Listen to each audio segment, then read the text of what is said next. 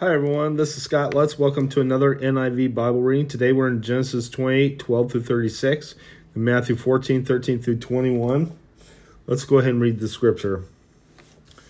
Joseph sold by his brothers. Now his brothers have had gone to graze near their father's flocks near Shechem. And Israel said to Joseph, As you know, your brothers are grazing the flocks near Shechem. Come, I am going to send you to them. Very well, he replied. So he said to them, Go and see if all is well with your brothers and with the flocks, and bring word back to me. Then he sent him off from the valley of Hebron. When Joseph arrived at Shechem, a man found him wandering around in the fields and asked him, What are you doing? What are you looking for? He replied, I am looking for my brothers.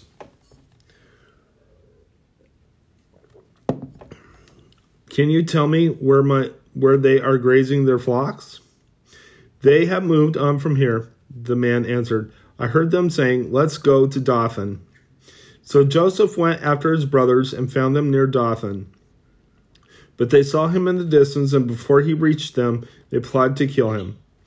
Here comes that dreamer, they said to each other. Come now, let's kill him and throw him into one of these cisterns, and say that a ferocious animal devoured him.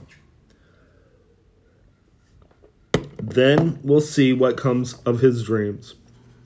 When Reuben heard this, he tried to rescue him from their hands. Let's not take his wife, he said. Don't shed any blood. Throw him into the cistern here in the wilderness, but don't lay a hand on him. Reuben said this to rescue him from them and take him back to his father. So when Joseph came to his brothers, they stripped him of his robe, the ornate robe he was wearing. They looked, took him and threw him into the cistern. The cistern was empty, there was no water in it. And as they sat down to eat their meal, they looked up and saw a ca- caravan of Ishmaelites coming from Gil- Gilead. Their camels were loaded with spices, balm, and myrrh, and they were on their way to take their, them down to Egypt. Judah said to his brothers, What will what will we gain if we kill our brother and cover up his blood?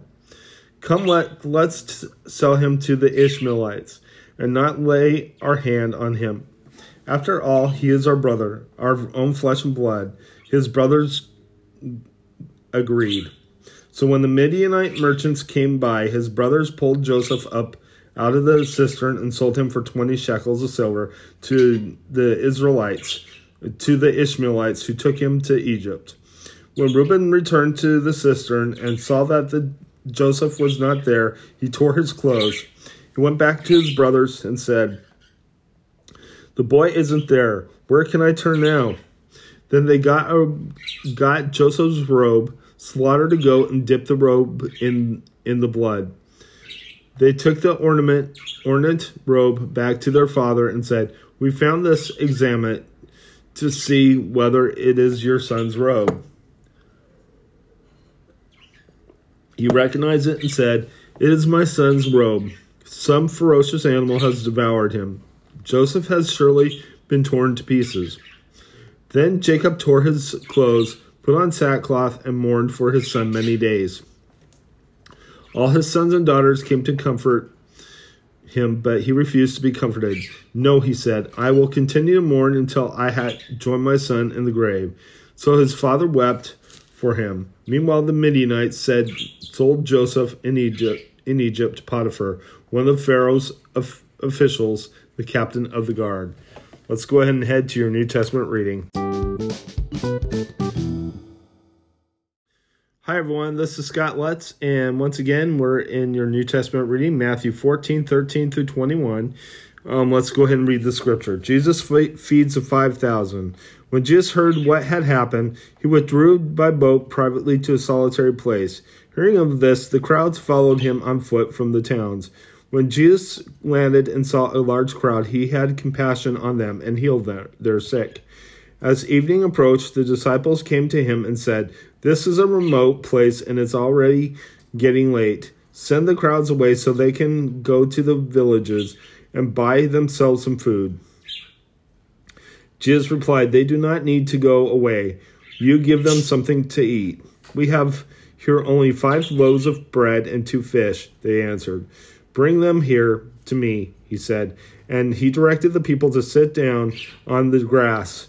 Taking the five loaves and the two fish, and looking up to heaven, he gave thanks and broke the loaves. When he gave them to the disciples, and the disciples gave them to the people, they all ate and were satisfied.